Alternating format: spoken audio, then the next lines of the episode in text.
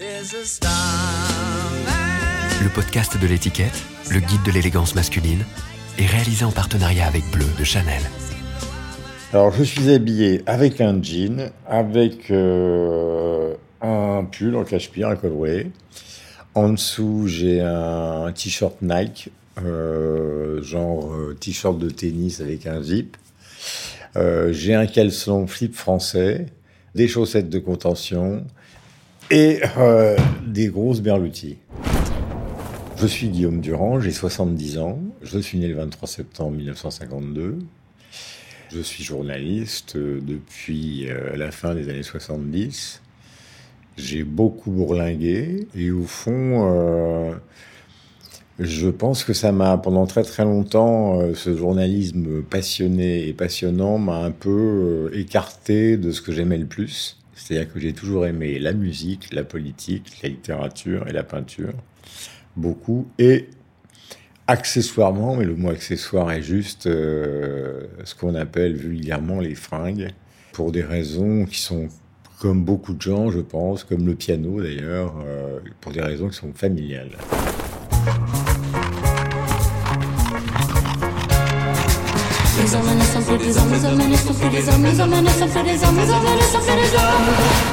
Habitude, le podcast du magazine L'étiquette. Mes parents sont très différents socialement. Mon père était un fils de bourgeois, fils de notaire, euh, rupture de banc. Il est devenu marchand de tableaux, très connu dans sa génération puisqu'il a été un marchand de tableaux de César. Enfin bref, c'est la génération des nouveaux réalistes. Vous avez une photo de lui devant, là, il devait avoir 55 ans. C'était un type très mince, très beau, qui ressemblait un peu à Mel Ferrer, très bien habillé pas du tout euh, tailleur, euh, peut-être un petit peu de harnisse, mais parce que c'était dans le quartier. Euh, pas du tout une vision richissime, mais très élégant. Il y a un truc qui exaspérait parfaitement ma mère, qui elle venait d'un milieu très modeste ils se sont connus dans une troupe de théâtre après la guerre. Alors, elle était habillée efficace. Elle s'enorgueillit d'acheter des chaussures à, 12 euros euh, au marché du coin, euh, des jupes longues. Euh, je dirais pas qu'elle est presque habillée comme une nonne en civil, mais c'est pas vraiment son obsession un petit collier de perles de temps en temps, mais ultra, ultra discrète. Mon père était coquet. Euh, il partageait ça avec Aragon, et euh, quand Aragon venait à la galerie, euh, qu'il s'était tout à fait entiché d'un peintre de la galerie qui s'appelait Bernard Monino, qui s'appelle toujours Bernard Monino. Ma mère était folle de rage parce qu'à chaque fois qu'ils étaient avec mon père, ils se mettaient dans un coin et ils ne parlaient que de cravate. Et disait, celle-là, vous l'avez achetée où, cher Louis? Ah ben celle-là, elle vient de je sais pas quoi, chez Saint-Laurent. Et c'est pour ça que mon père a beaucoup aimé l'Italie. Ça a été très bien pour nous parce que euh, on a énormément euh, visité les musées. C'était quand même le but des voyages. Mais lui, il avait une passion pour les houpim. Les houpim, c'était les monoprix italiens qui étaient exactement comme les monoprix français, c'est-à-dire à l'époque avec des designers haut de gamme comme l'avait été Maître Arnaudin, je crois, et toute cette bande-là chez, chez Monoprix ou Presse Unique, je sais plus très bien. Et donc, on trouvait euh, des chemises fantastiques. Euh, et, mon père adorait ça. Donc, quand il est là, il s'est fait tacler, je me souviens, par Otto dans l'Express. Euh, euh, à une biennale de Venise euh, où Otto passait, qui était un des grands critiques d'art de l'époque, et il passait en vue les marchands de tableaux. Et en, gros, c'était quant à Lucien Durand, on l'a pas beaucoup vu euh, du côté de l'Arsenal. Il était en train de s'acheter des cravates. Enfin, c'était à peu près ça le truc. Il était très variable. D'abord, il était cavalier.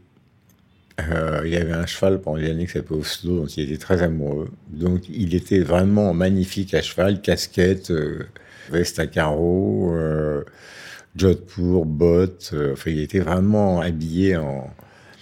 en ben, il, faisait très court d'Angleterre à cheval. Il était, il était très comme ça. Dans la vie quotidienne, à la galerie, il était quand même assez souvent costume cravate parce que c'est un métier où on a affaire à des clients. Et euh, dès qu'on a affaire à des clients, on n'est pas du tout, on n'était pas du tout à l'époque dans la même situation que maintenant, le client était rare et euh, le client allait voir un marchand de tableaux un peu comme il allait voir un banquier. Donc il fallait avoir une certaine forme de respectabilité apparente. Pour le reste, il avait un côté Bibi Fricotin. C'est-à-dire qu'il avait un côté euh, un peu bariolé, euh, veste carreaux, euh, des manteaux carmins, enfin les, choses euh, gonflées, quoi. Alors, il, avait un, grand copain qui s'appelait Ludo Rubinski, qui sortait les camps de concentration, qui avait un fils qui s'appelait Bruno Rubinski, qui a monté une petite boîte et qui est mort dans les conditions atroces, d'une maladie atroce. Et Ludo était notre voisin à la campagne, et il avait une boîte de demi-gros de vêtements euh, il fabriquait des costumes, quoi, euh, pour différentes marques.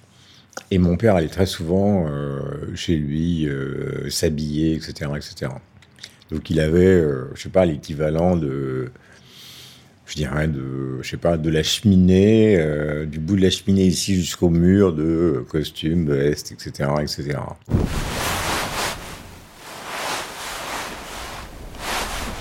À la campagne, il avait une petite maison de curé et qui était vraiment trop petite. Euh, il est enterré à la campagne parce qu'il adorait cette campagne.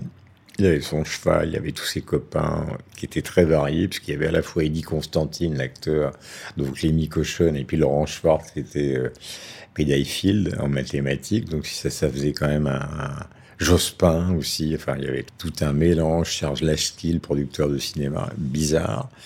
Et il avait racheté à la mairie, avec un bail amphithéotique, le cimetière de désaffecté. Il avait viré toutes les tombes, il en avait gardé deux et il faisait un barbecue. Entre les deux tombes, il avait installé un barbecue et le, jardin était, était vraiment contigu à l'église. Donc ma mère, qui était un peu d'origine espagnole, allait à la messe et lui, il était dans le hamac, dans son jardin. En général, il, était un grand lecteur, donc il lisait Proust en maillot de bain, à moitié à poil, en faisant cuire des côtes de bœuf. Donc il avait ce truc qui est très années 60, euh, c'est-à-dire euh, la fantaisie de, des gens euh, qu'on peut imaginer, Brialy, Cassel. C'est à la fois capable de mettre un smoking, mais de se promener en slip des choses qui sont beaucoup moins bizarrement calculées que maintenant. Parce qu'il y a aujourd'hui, il y a, euh, il y a un calculé négligé. Eux, ils étaient, euh, ils aimaient ça, euh, mais c'était vraiment un problème de circonstance. Quand je pense à cette génération Cassel, Brialy, Delon est plus, est plus sombre. Mais c'est quand même la génération de tous ces gens qui ont été marqués par Saint-Germain-des-Prés euh, dans les années 60, donc euh, un peu d'élégance à la nouvelle vague, euh, Francis Bacon à la palette, David Hockney qui traîne avec ses chemises à rayures, enfin c'était ça. L'environnement de, donc il y avait quand même dans la rue un, quelque chose qui appartenait à, ce quartier, qui n'était pas l'affectation des beaux quartiers, comme ici, euh, mais qui était quand même assez chic des contracts. Quoi. C'était un tout petit milieu, tout ça gravité, ça s'est un peu explosé après avec l'arrivée de Beaubourg, je parle de Paris parce qu'il y a eu les Halles, euh, il y a eu quand même l'affirmation de la communauté gay, il y a eu beaucoup de choses qui ont fait que Paris a un peu explosé. Mais à l'époque, tout se passait à Saint-Germain. Et ça se passait euh, à partir du voilà 300 mètres avant le Fleur et juste avant le boulevard Saint-Michel, et, entre les quais et, euh, et la rue de Rennes. Point.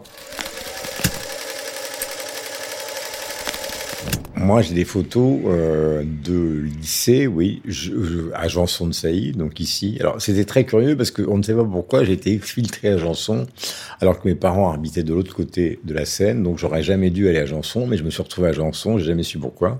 Donc, chez les Bourges. Et l'autre caractéristique de mes parents, c'est qu'ils étaient assez radins. J'ai jamais eu vraiment d'argent de poche je me disais à ma mère, euh, mais c'est bizarre, je me souviens d'aucun de mes anniversaires. Elle me dit, mais ne t'étonne pas, on les a jamais fêtés. Donc il y avait ce côté aussi un peu marrant, mais qui était lié aux gens qui sortaient de la guerre. Et en fait, ils étaient un peu béquétiens, quoi. C'est less is more.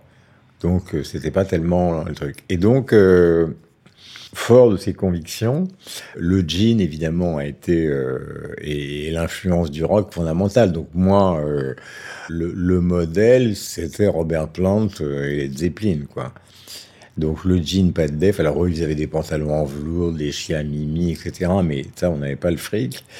Donc on achetait des 501 et on avait les cheveux super longs. Et j'ai retrouvé des photos, parce que je fais une grande bouche pour ça, j'ai retrouvé des photos à Janson et c'est hyper marrant parce qu'on voit le passage de l'année 66 à l'année 67. En 66, euh, on est tous jansoniens euh, avec un petit blazer et une cravate. Et à partir de 67, il y en a un qui est en short. Tous les autres sont pareils. Il y en a un qui est en short avec les cheveux longs, moi. Et un autre, d'ailleurs, qui n'était pas dans ma classe, qui s'appelle Jean-René de Florieux, qui a été le compagnon d'Agnès B, qui lui était totalement, on était, il, jouait au foot et au hand dans la cour de Janson, il était totalement déguisé en, Jim Morrison, il avait les pantalons en cuir noir, il avait la ceinture euh, noire avec euh, des petites boucles en argent, et il jouait si possible torse nu, ce qui était plutôt bien foutu, et que quand on était en seconde, les filles sont arrivées. Donc euh, c'était ça. Mais moi, c'était plutôt le, le 501 basique, quoi. Les puces, il y avait quand même pas mal de magasins Lewis. Et puis il y a eu en, haut de l'avenue de la Grande Armée pendant très longtemps euh, un magasin néo-américain où on achetait des jeans, il y avait Lee, machin, euh, voilà. Et d'ailleurs, j'en ai gardé un peu le souvenir parce que le, le côté jean blanc ou jean crème, c'était totalement Steve McQueen. C'était la période de Papillon, c'est la période de la grande évasion, et on voyait sur les photos Steve McQueen qui était un peu l'autre version euh, des idoles euh, de l'époque.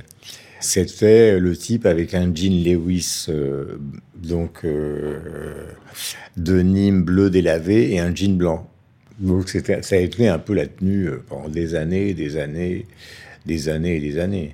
J'ai même eu qu'une paire de mexicaines vertes, si je me souviens bien.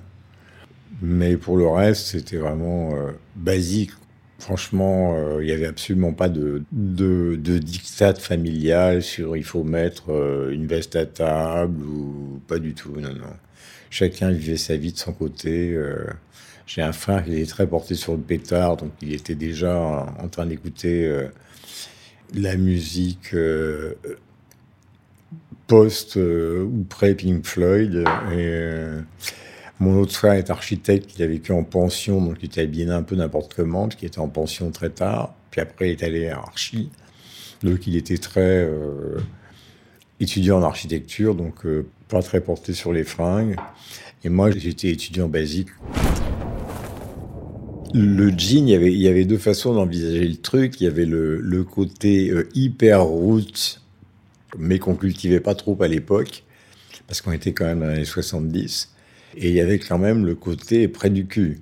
C'est-à-dire que le hyper route, c'était pas tellement la tendance des années 70. Parce que même quand on voit les pantalons des chanteurs ringards des années 70, et Mike Brandt, tous ces gens-là, euh, ils ont des pantalons pas de def, euh, mais ils ont des pantalons qui sont quand même très moulants aux fesses.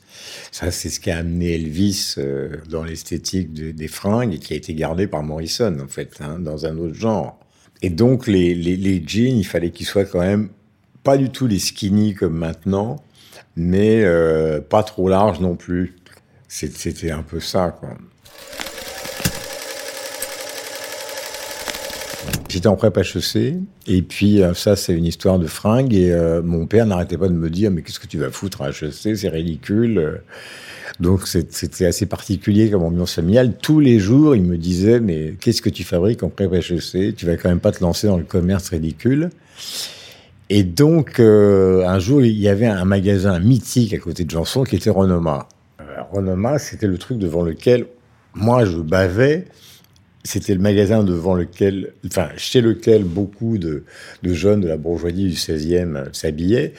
Et avec raison, puisqu'il y avait Bowie. Euh, ce qui est assez bizarre, c'est que dans l'imaginaire de la culture des vêtements, On pense souvent que euh, tout ça, ça se passait à Londres, mais en fait, Renoma à cette époque a été un pôle d'attraction phénoménal. La veste, par exemple, que porte John Lennon quand il joue Imagine au piano, c'est une veste en velours avec des petits points qui a été faite par les frères Renoma.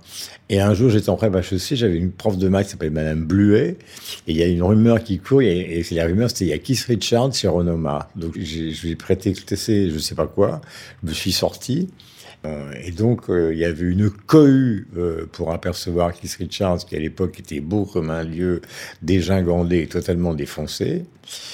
Et pour pas avoir l'air d'un con dans le magasin, je ne sais pas par quel miracle j'avais de l'argent ce jour-là, il virait tout le monde, évidemment, parce que c'était la cohue complète sauf ceux qui étaient là pour acheter quelque chose.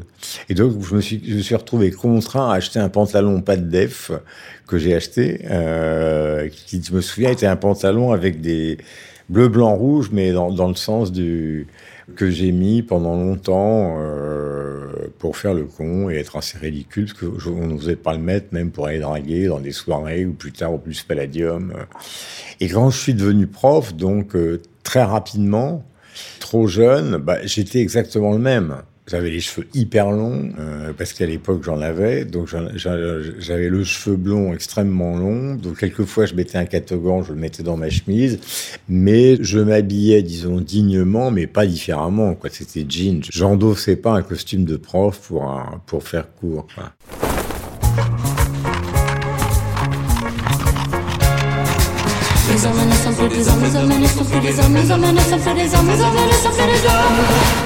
Habitude, le podcast du magazine L'étiquette qui parle d'habits.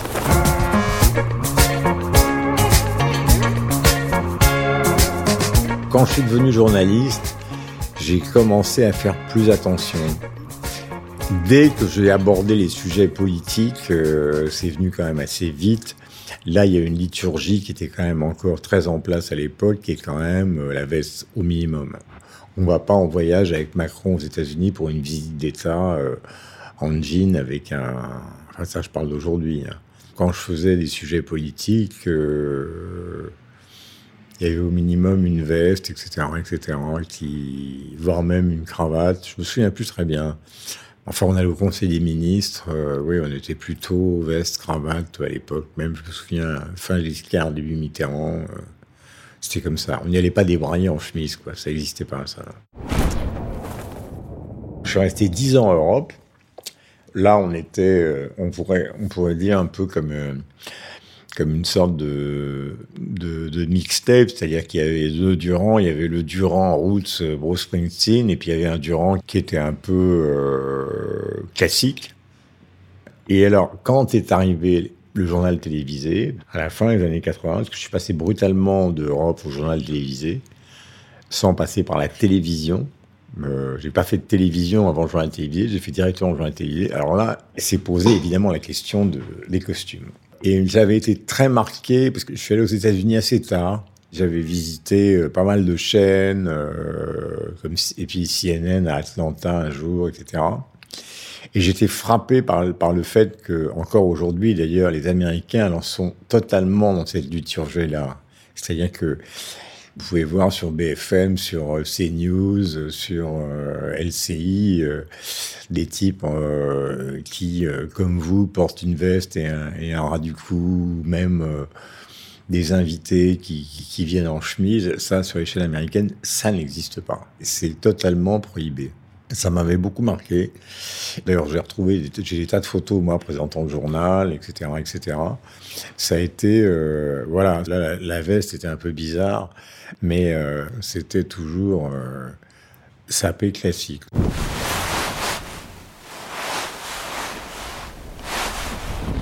À la 5, je me démerdais, j'achetais moi-même, etc. Et puis après, dans les différentes expériences que j'ai faites, TF1, etc., il y avait ce truc des vestiaires, des chaînes, et notamment à Canal. Et alors ça, je supportais pas. Je, je trouvais ça détestable.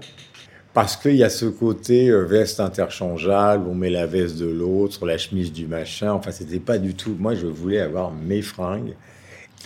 Et, un jour, je me souviens un Canal, mais ça a été une, véritable engueulade. Il y avait un, type qui s'occupait du style. Et moi, à cette époque-là, j'étais un peu dans le trip euh, Ralph Lauren, assez inspiré de CNN en fait. Et eux, ils étaient déjà passés. Ça ressemblait plus, euh, les nuls, à la photo que vous venez de montrer, les vestes vertes. Gildas, il était un peu habillé comme ça, quoi. Et moi, j'étais passé vraiment dans le bleu marine, euh, la chemise à col blanc, enfin souvent, hein, la cravate, etc., etc. Et ça leur plaisait pas du tout. Ils n'étaient pas du tout d'accord. Et, donc, euh, il y avait un type qui était déjà avec trois anneaux dans les oreilles, complètement rasé, qui avait des pompes de ski et, des pantalons moulants, qui est venu me voir et qui m'a dit, c'est assis à côté de moi, donc c'était le directeur du style, il y avait tous les vêtements qui étaient là. Il m'a dit, écoute, il faut absolument qu'on parle de de goût, de bon goût, parce que ça va pas du tout, tu n'es pas dans l'image de la chaîne, etc., etc. Ça, ça m'a prodigieusement exaspéré à l'époque. Ça n'a fait évidemment que renforcer mon envie, non pas d'obéir, parce qu'il ne s'agissait pas d'obéir, mais de, l'envoyer se faire foutre. Euh, parce que il y a dans le vêtement, pour moi, c'est une idée qu'on porte autour de soi. D'abord et avant tout un vêtement, c'est pas un objet. on aime CNN parce qu'on aime le journalisme, donc on se transforme avec cette idée par rapport à ça on est, on est euh, casual parce que on se sent bien. Euh, quand tout le monde est comme Eddie Slimane, on se dit eh merde, moi j'ai l'intention d'avoir un verre large parce que je trouve ça pour les hommes euh, qui sont un peu costauds beaucoup plus beau. Donc on a envie de défendre des idées finalement plus que des vêtements. Et quand quelqu'un essaye de substituer ses idées aux vôtres, c'est comme s'il vous transformait en, dans, une espèce de, suggestion, enfin absurde, quoi. C'est, vous devenez, je ne vais pas dire son esclave parce que c'est absurde, mais enfin, on est le clone.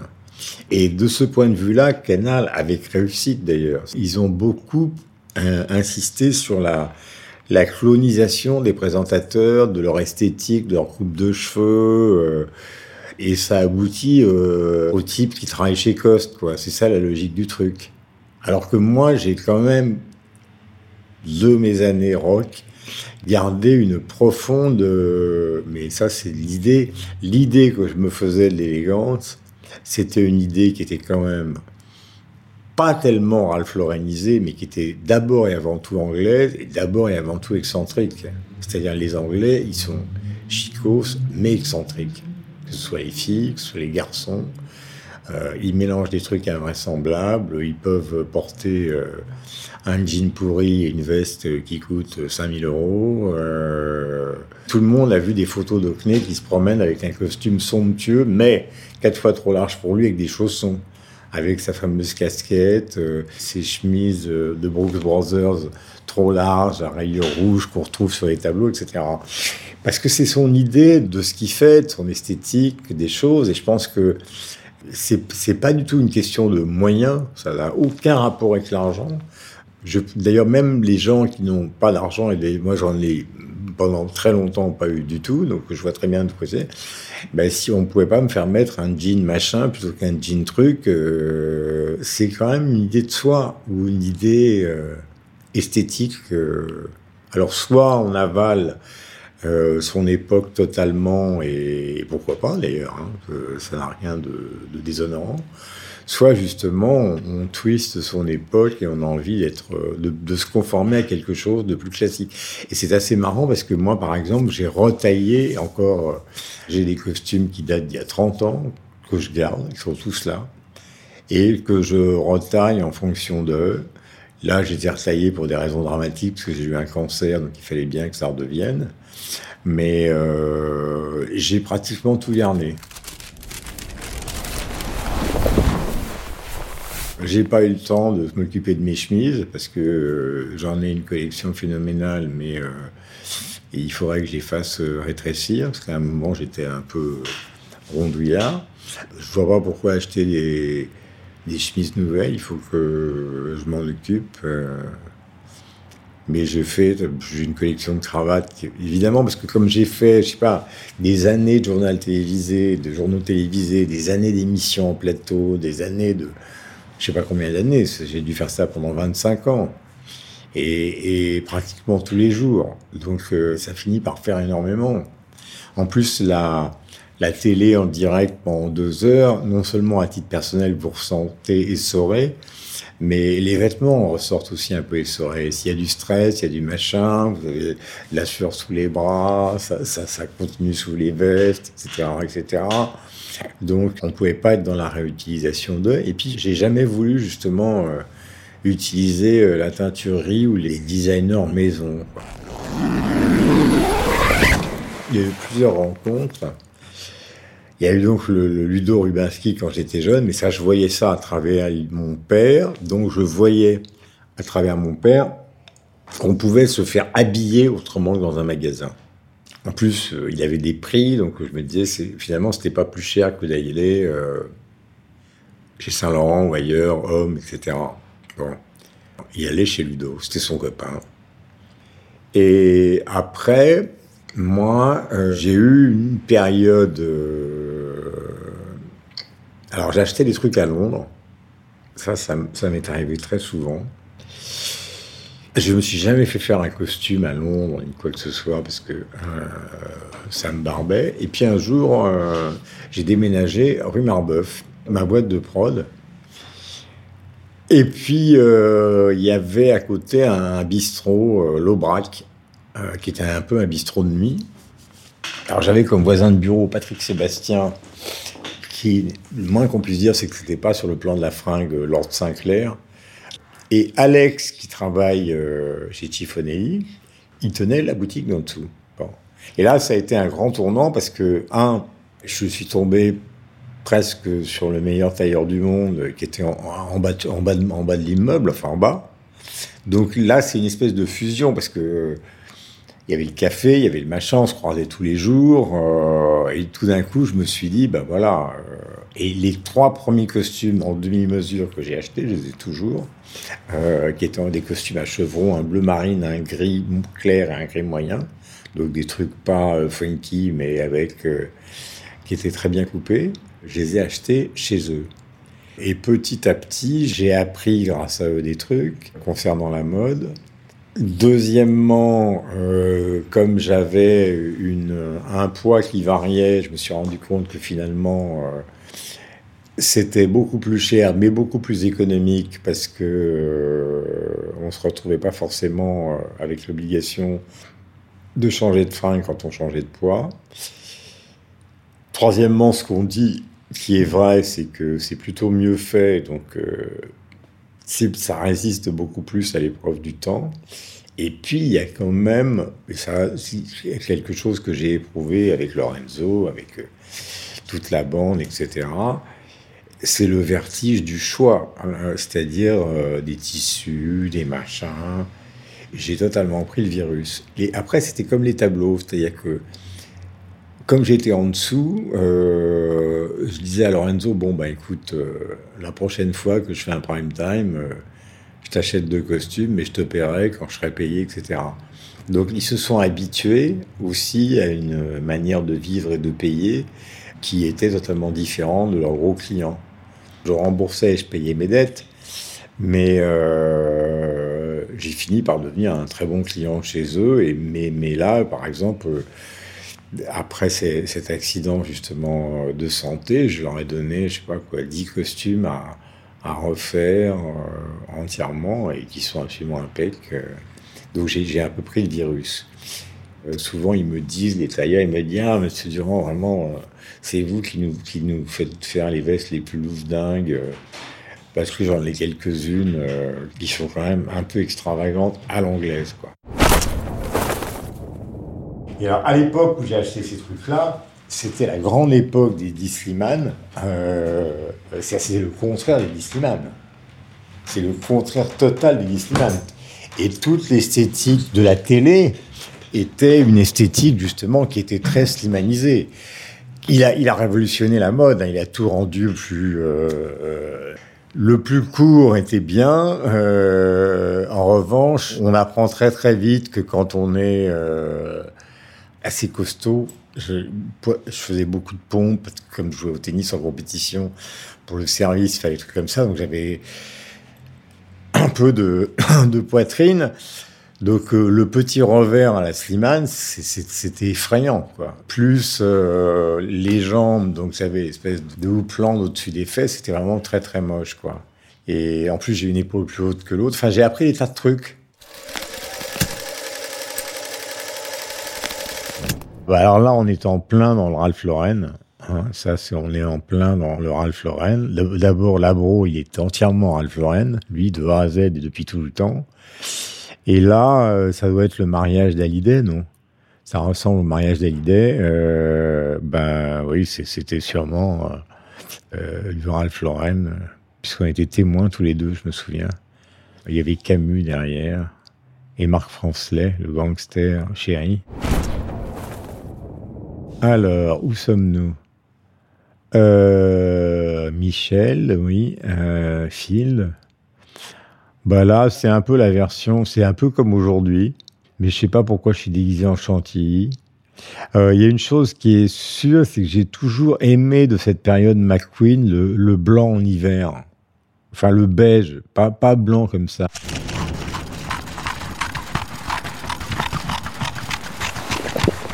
Bah là, oui, ça c'est du, ça c'est un peu du durant typique. Euh, là, j'ai même des chaussettes de contention de sport bleu qu'on achète chez, euh, je sais pas où. Là, les pompes, c'est des Oka. Que je n'ai que des pompes de sport qui viennent de chez Oka parce qu'il y avait a une semaine deux fois plus épaisse que Nike et qui en plus, euh, ça coûte deux fois moins cher que les Nike. Euh, la cravate, elle est magnifique, mais je ne sais pas d'où elle vient. Et cette veste là, je me demande si c'est pas une vieille veste Arnis. Et la chemise, euh, ça, doit, être une chemise Charvet qui je dois avoir encore là et qui est complètement usée jusqu'à la corde.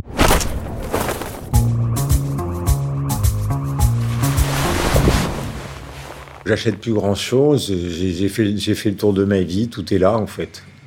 J'ai suffisamment de cravates, de chemises. Si tout d'un coup, tu vois, il fait froid, si je mets ma veste verte et qu'on va dîner tous les deux, ça me fait marrer. J'ai pas, j'ai plus. Parce que ça, ça crée un non-besoin, en fait. Ouais, il y a pas très longtemps, je me suis acheté ces pompes-là, mais ça devait être il y a deux ans.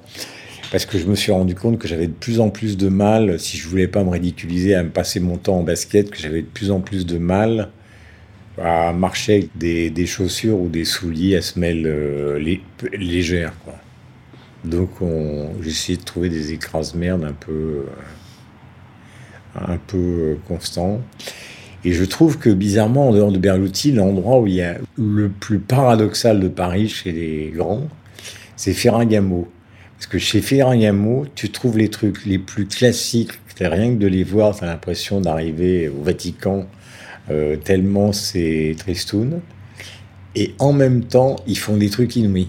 Et là, ils viennent de faire une collection, c'était pas pour moi, c'est ma femme qui a été, avec un type euh, qu'ils ont fait pour le pilote de Formule 1 anglais, là, Lewis Hamilton. Et il y avait, un, pantalon en strass qui coûtait une fortune, 7000 euros, mais qui était euh, entièrement en paillettes, etc., pour hommes et pour femmes, rouge, euh, rouge comme ça, et noir, noir comme ça pour le truc. C'est un endroit très bizarre, Ferragamo. Et notamment, c'est bah un peu, c'était le chausseur de Mussolini, du pape. Euh, en fait, c'est un peu les rois de la pompe, euh, euh, un peu historiquement en Europe, plus que Church, plus que euh, Berluti, c'est un truc particulier, mais parce que c'est des chaussures très étroites. c'est un peu l'escarpin, quoi.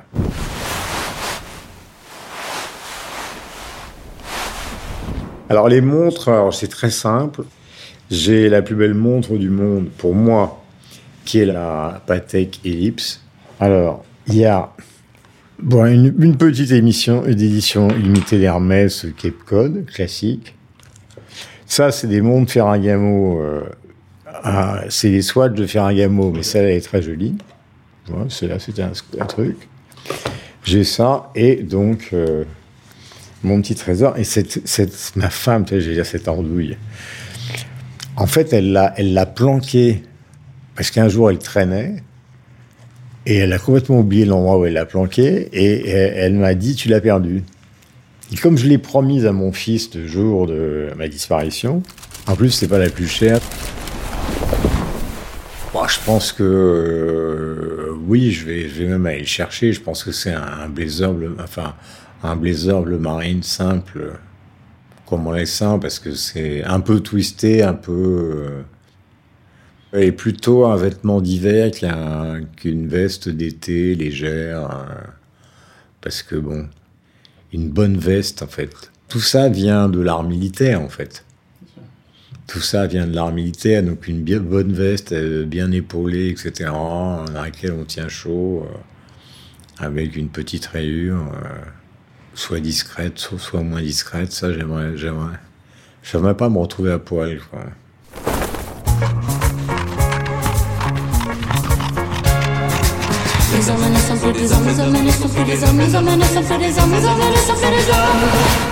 Habitude, le podcast du magazine L'étiquette.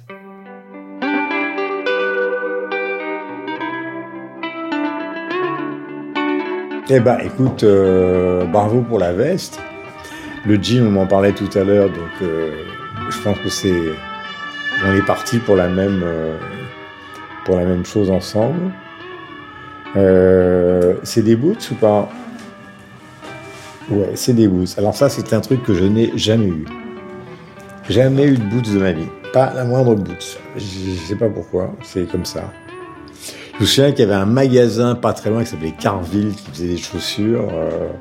Mais j'ai... Et parmi lesquels il y avait des boots. J'ai jamais eu une seule paire de Weston, jamais eu une seule paire de, de boots de ma vie. Ouais, Weston, ouais, jamais, jamais. Je sais pas pourquoi. C'est comme ça. Mais bon, le, le, le jean bleu marine, euh, la veste, et voilà, c'est, c'est, c'est, basique chic.